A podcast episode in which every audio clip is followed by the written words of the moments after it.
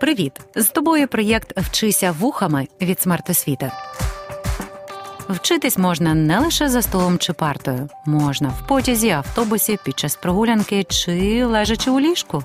Просто слухай і вчися. Привіт всім, хто мене чує. Мене звати Чорна Ната, і сьогодні я ваша вчителька історії. Тема сьогоднішнього уроку пов'язана з одним із моїх найяскравіших дитячих спогадів. Мені було десь років п'ять. Я лише навчилася читати і дуже любила гортати газети, які регулярно приносила моїм батькам привітна поштарка. Одного разу я натрапила на газету, першу шпальту якої займала чорно-біла фотографія. На ній фотограф зафіксував момент із маніфестації. Тому на першому плані фото опинилася жінка поважного віку з великим плакатом. За нею було ще з десяток людей зі схожими плакатами. Плакат цієї жінки з першого плану декларував НАТО не місце в Україні. Якщо мені не зраджує пам'ять, це був 2003 рік.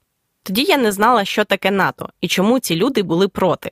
Але цей протест і те фото викликали у мене зацікавленість та бажання дізнатися. Минули роки, доки я розібралася, в чому ж була суть того протесту і що він означав. Він був відповіддю частини українського суспільства, що ще переживало трансформації після розпаду радянського союзу на розширення НАТО на схід на початку 21 століття. Одночасно з НАТО тоді ж розширювалася ще одна міжнародна організація Європейський Союз або ЄС. Сьогодні, за даними опитувань, більшість українців прагне вступу України до цих двох організацій, і наша держава зараз перебуває на шляху до реалізації цього прагнення. А ми з вами в цьому уроці поговоримо про те, як НАТО та ЄС розширювалися на схід і чому це розширення стало важливою частиною європейської геополітики.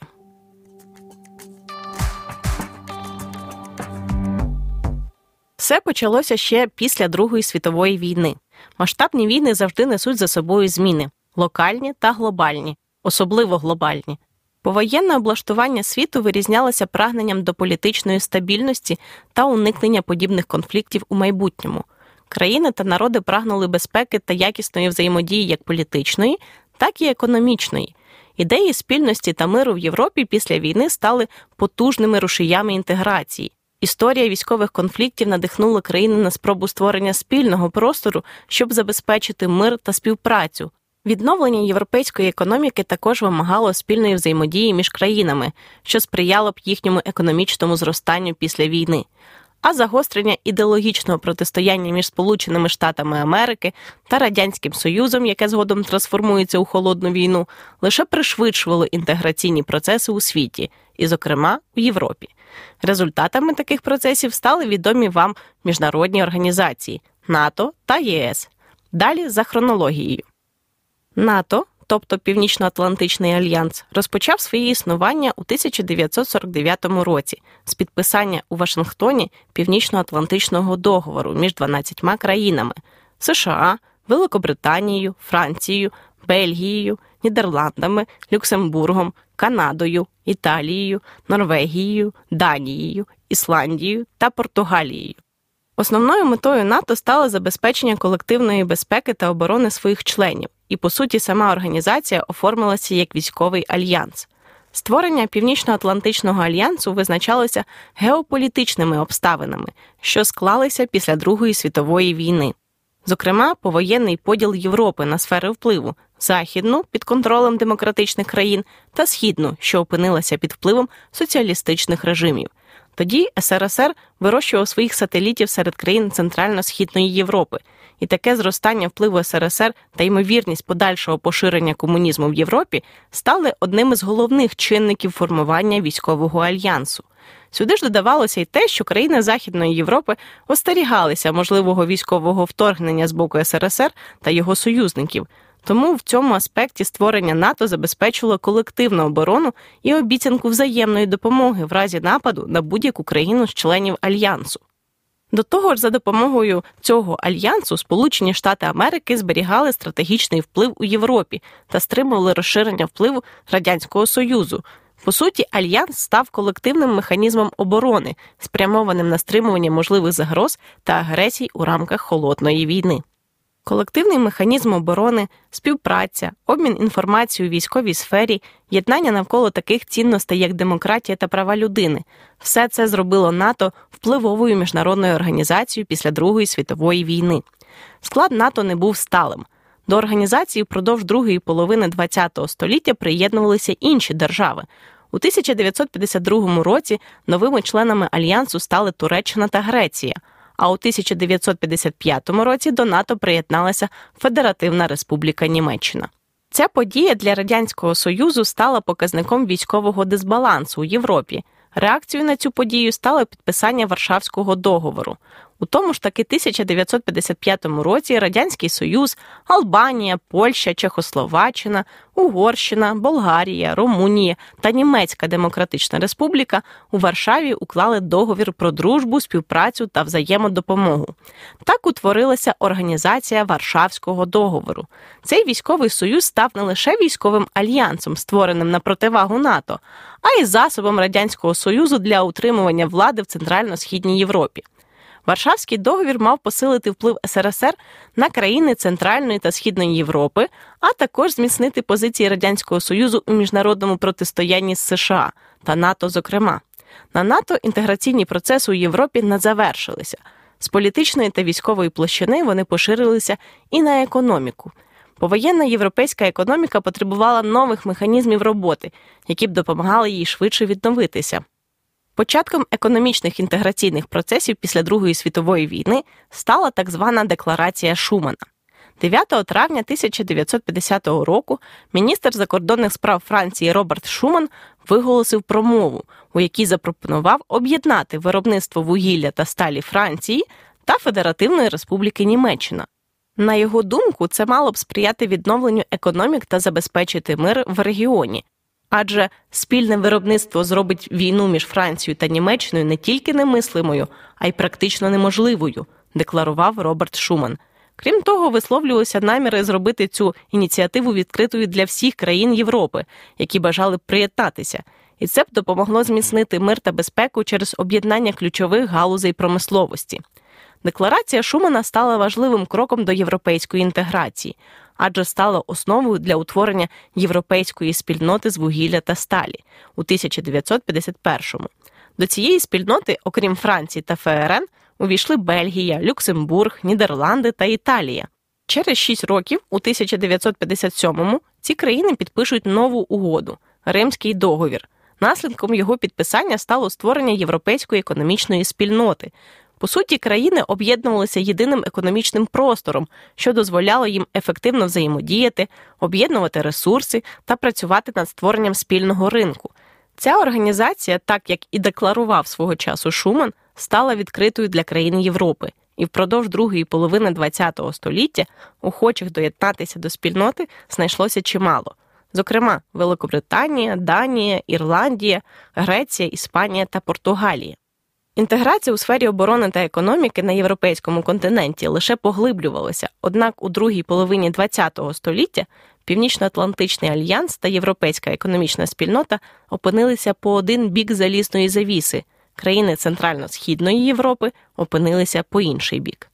Нагадаю, що залізною завісою називали ідеологічний та політичний поділ у Європі між країнами з демократичним устроєм та комуністичними країнами, що перебували під впливом Радянського Союзу. Відомим символом залізної завіси став Берлінський мур. Збудований у 1961 році, він став фізичним кордоном між західною та східною частинами Берліну. Пам'ятаємо, що Західний Берлін був частиною Федеративної Республіки Німеччина, тоді як Східний Німецької Демократичної Республіки у сфері впливу Радянського Союзу. Збудували його через масову еміграцію населення зі східного Берліну до західного, населення, яке прагнуло втекти від комуністичного режиму. З 1961 року Берлінський мур став кордоном, через який легально перейти було майже неможливо, а за нелегальні спроби смертельно карали на місці або ув'язнювали. Цей мур став трагедією для жителів Берліну та й найвідомішою фізичною реалізацією залізної завіси. В кінці ХХ століття ситуація суттєво змінилася. У 1989 році у центрально-східній Європі розпочалися революції проти комуністичної влади.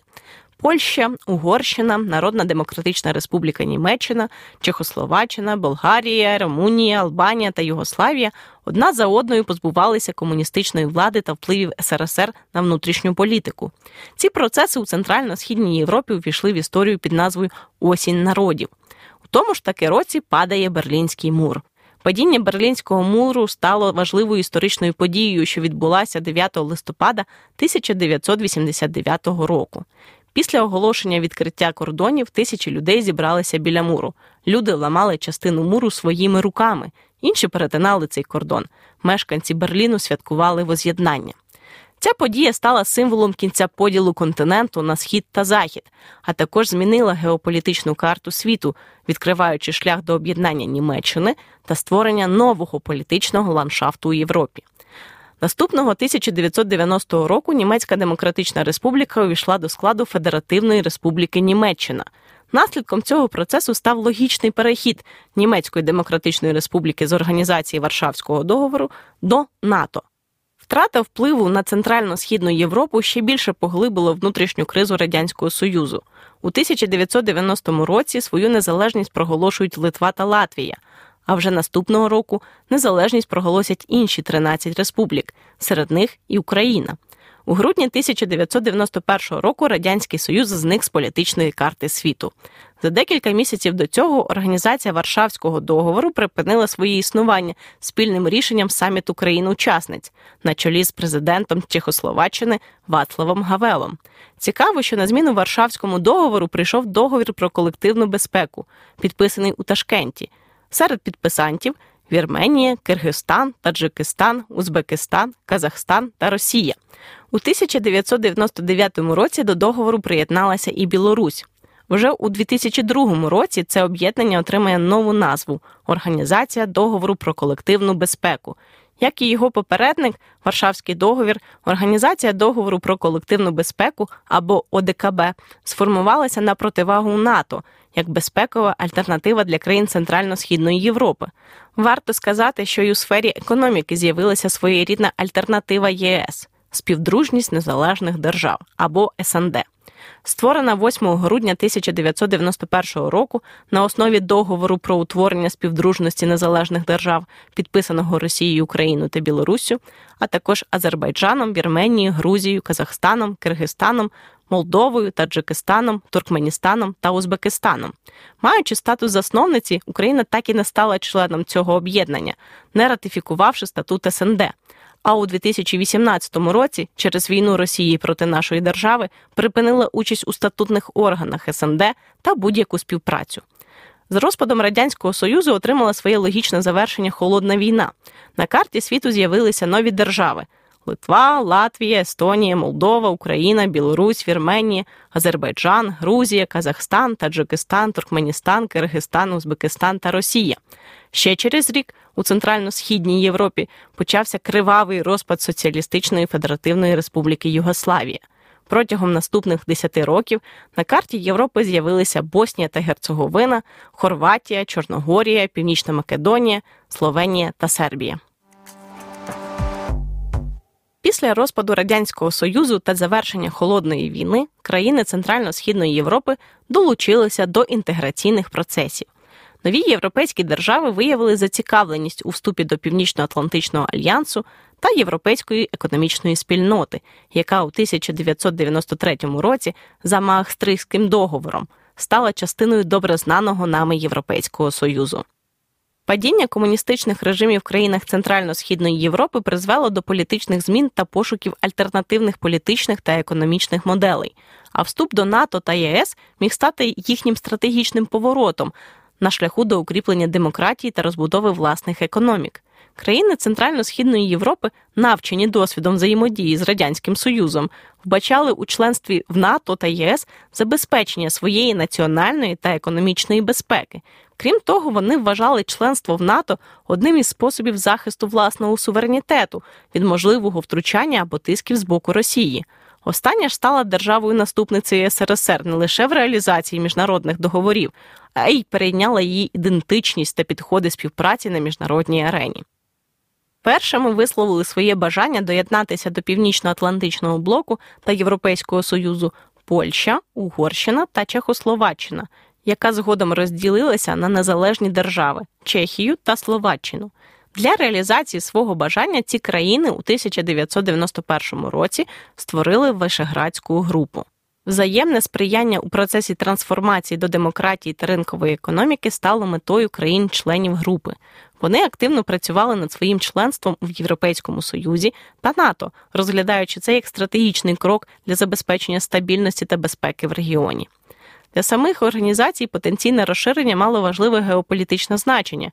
Ще до початку 90-х років всередині НАТО велися дискусії, чи потрібно організації взагалі розширюватися, особливо в умовах завершення холодної війни, яка і була причиною створення НАТО. Подальшу долю організації мали вирішити всі її члени на Брюссельському саміті НАТО у 1994 році. На тому ж саміті організація декларувала створення ініціативи Партнерство заради миру, до якої у тому ж таки році доєдналася Україна. Крім того, Брюссельський саміт проголосив, що Північно-Атлантичний альянс готовий до подальшого розширення на схід. Тоді ж Європейський Союз вже вів переговори з країнами Центрально-Східної Європи про виконання копенгагенських критеріїв, умов для вступу до організації. Приєднання таких країн Центрально-Східної Європи, як Польща, Угорщина та Чехословаччина до НАТО та ЄС мало відіграти ключову роль у забезпеченні стабільності та безпеки в регіоні.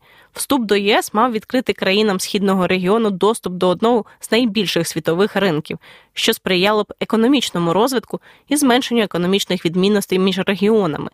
Розширення пророкувало збільшення геополітичного впливу ЄС і НАТО на міжнародній арені сприяло б зміцненню політичного, економічного та військового потенціалу обох організацій, тому шлях на схід був відкритий. Як зазначає український політолог та історик Євген Магда, рішення про розширення, ухвалене Радою НАТО у 1994 році, стало причиною різкого погіршення відносин з Росією. Остання була незадоволена тим, що її не залучили до ухвалення цього рішення та й взагалі не рахувалися у розв'язанні питання розширення. Демонстративною стала відмова Росії від приєднання до ініціативи Партнерство заради миру. Однак Північно-Атлантичний альянс не відмовлявся від співпраці з Росією, ба більше вів роботи для налагодження відносин. Результатом цієї роботи стало підписання у 1997 році основоположного акту про взаємні відносини, співпрацю і безпеку між Російською Федерацією і Організацією Північно-Атлантичного договору. В тому ж році президент України в Мадриді підписав хартію про особливе партнерство між Україною та НАТО. До 1999 року у відносинах НАТО та Росії спостерігалася стабільність. У тому ж таки році Північно-Атлантичний альянс прийняв до свого складу Польщу, Угорщину та Чехію. Ці країни на той момент виконали всі умови для вступу, мали стабільні та демократичні політичні системи, які відповідали принципам правової держави, захисту прав людини та основних свобод, здійснили відповідні економічні реформи, реформували свої оборонні структури для ефективної співпраці з іншими країнами, членами альянсу. Однак вже за місяць відносини НАТО та Росії погіршилися через операцію Союзна сила. Це була військова кампанія Північно-Атлантичного альянсу на території колишньої Югославії, щоб зупинити етнічний конфлікт та гуманітарну кризу. Напередодні у Республіці Сербія, а саме в Косово, розгорівся конфлікт між албанцями та югославською армією через переселення на територію Косово сербських біженців. У відповідь на протидію албанців югославська армія розпочала терор місцевих. Конфлікт поглиблювався, а спроби його вирішити мирним шляхом були безрезультатними. ООН теж не могла попливати на ситуацію через те, що Росія та Китай блокували рішення Ради безпеки щодо вирішення конфлікту. Тому НАТО взяло на себе відповідальність за проведення операції Союзна сила без дозволу ООН. Основні цілі операції полягали у зупиненні насильства, захисті мирного населення та створенні умов для повернення біженців та внутрішньопереміщених осіб на їхні рідні землі. Операція складалася з різних стадій, включаючи блокаду, наступальні операції та бомбардування, а також містила елементи інформаційної війни. Операція Союзна сила завершилася 10 червня 1999 року припиненням вогню та введенням міжнародних військ в Косово для забезпечення миру та стабільності. До речі, у 2008 році Косово проголосить свою незалежність від Сербії, але Україна не визнає Косово державою. Як зазначає вже згаданий мною Євген Магда, військова операція Збройних сил НАТО проти Югославії стала причиною розриву відносин Росії з НАТО. Але на думку Росії щодо подальших дій та розширення вже не зважали. Розпочалася нова хвиля інтеграції. Вже навесні 2004 року, після довгої підготовки, до складу Європейського Союзу увійшли Естонія, Латвія, Литва, Польща, Словаччина, Словенія, Угорщина та Чехія, а також Мальта та Кіпр. Це було найбільше розширення ЄС за всю його історію. Своєї черги на вступ очікували Болгарія, Румунія та Хорватія. І в тому ж таки році, але на початку літа, на Стамбульському саміті до НАТО прийняли Латвію, Литву, Естонію, Румунію, Словаччину, Словенію та Болгарію. Хорватія, Північна Македонія та Албанія очікували членство у Північно-Атлантичному альянсі в найближчому майбутньому. І вже свої прагнення до вступу в альянс висловили Грузія, Узбекистан, Азербайджан, Україна та Молдова. Розширення НАТО та ЄС внаслідок приєднання країн Центрально-Східної Європи на початку 21 століття сприяло зміцненню безпеки та стабільності в регіоні, забезпечуючи членам організації колективну оборону та економічну стабільність, дало змогу розвивати спільні оборонні та економічні стратегії. Членство в НАТО та ЄС суттєво змінило геополітичну позицію країн Центрально-Східної Європи і забезпечило їхню участь та вагомість голосу в ухваленні рішень на європейському та міжнародному рівнях. Однак Росія, яка залишилася противником розширення НАТО та ЄС на схід, не залишила своїх спроб поширити свій вплив на країни Центральної Східної Європи. Росія використовувала свої енергетичні ресурси, зокрема газ та нафту, для зміцнення своїх політичних позицій в регіоні. Формування енергетичної залежності серед країн Центрально-Східної Європи дозволяло Кремлю впливати на рішення та політику деяких країн.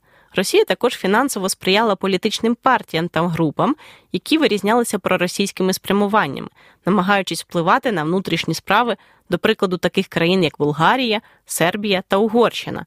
Результат такого впливу ми можемо спостерігати і сьогодні, зокрема у реакції теперішнього очільника Угорщини на майбутній вступ України до Європейського Союзу. Але це вже тема іншого уроку. Розширення НАТО та ЄС на схід в кінці 20-го та на початку 21-го століття стало результатом прагнення країн Центрально-Східної Європи до безпеки та гарантій захисту від потенційних загроз, до політичної стабільності та економічного розвитку, до уникнення ізоляції та підвищення рівня життя, і як наслідок посилення своїх позицій на міжнародній арені. Разом з тим НАТО та ЄС посилили свій вплив у європейському регіоні. Наша держава сьогодні стоїть на шляху інтеграції до цих двох організацій. Цей шлях бере початок ще у 90-х роках і крок за кроком долається українським суспільством. Повномасштабне вторгнення Росії стало каталізатором цієї інтеграції. У 2022 році Україна подала заявку на пришвидшений вступ до НАТО та отримала статус кандидата у члени ЄС і продовжує виборювати своє право самостійно визначати шляхи свого розвитку та бути частиною європейської спільноти і цивілізованого світу. Дякую, що слухали. Проєкт Вчися вухами творить громадська організація Смарт Освіта за підтримки Educo Foundation.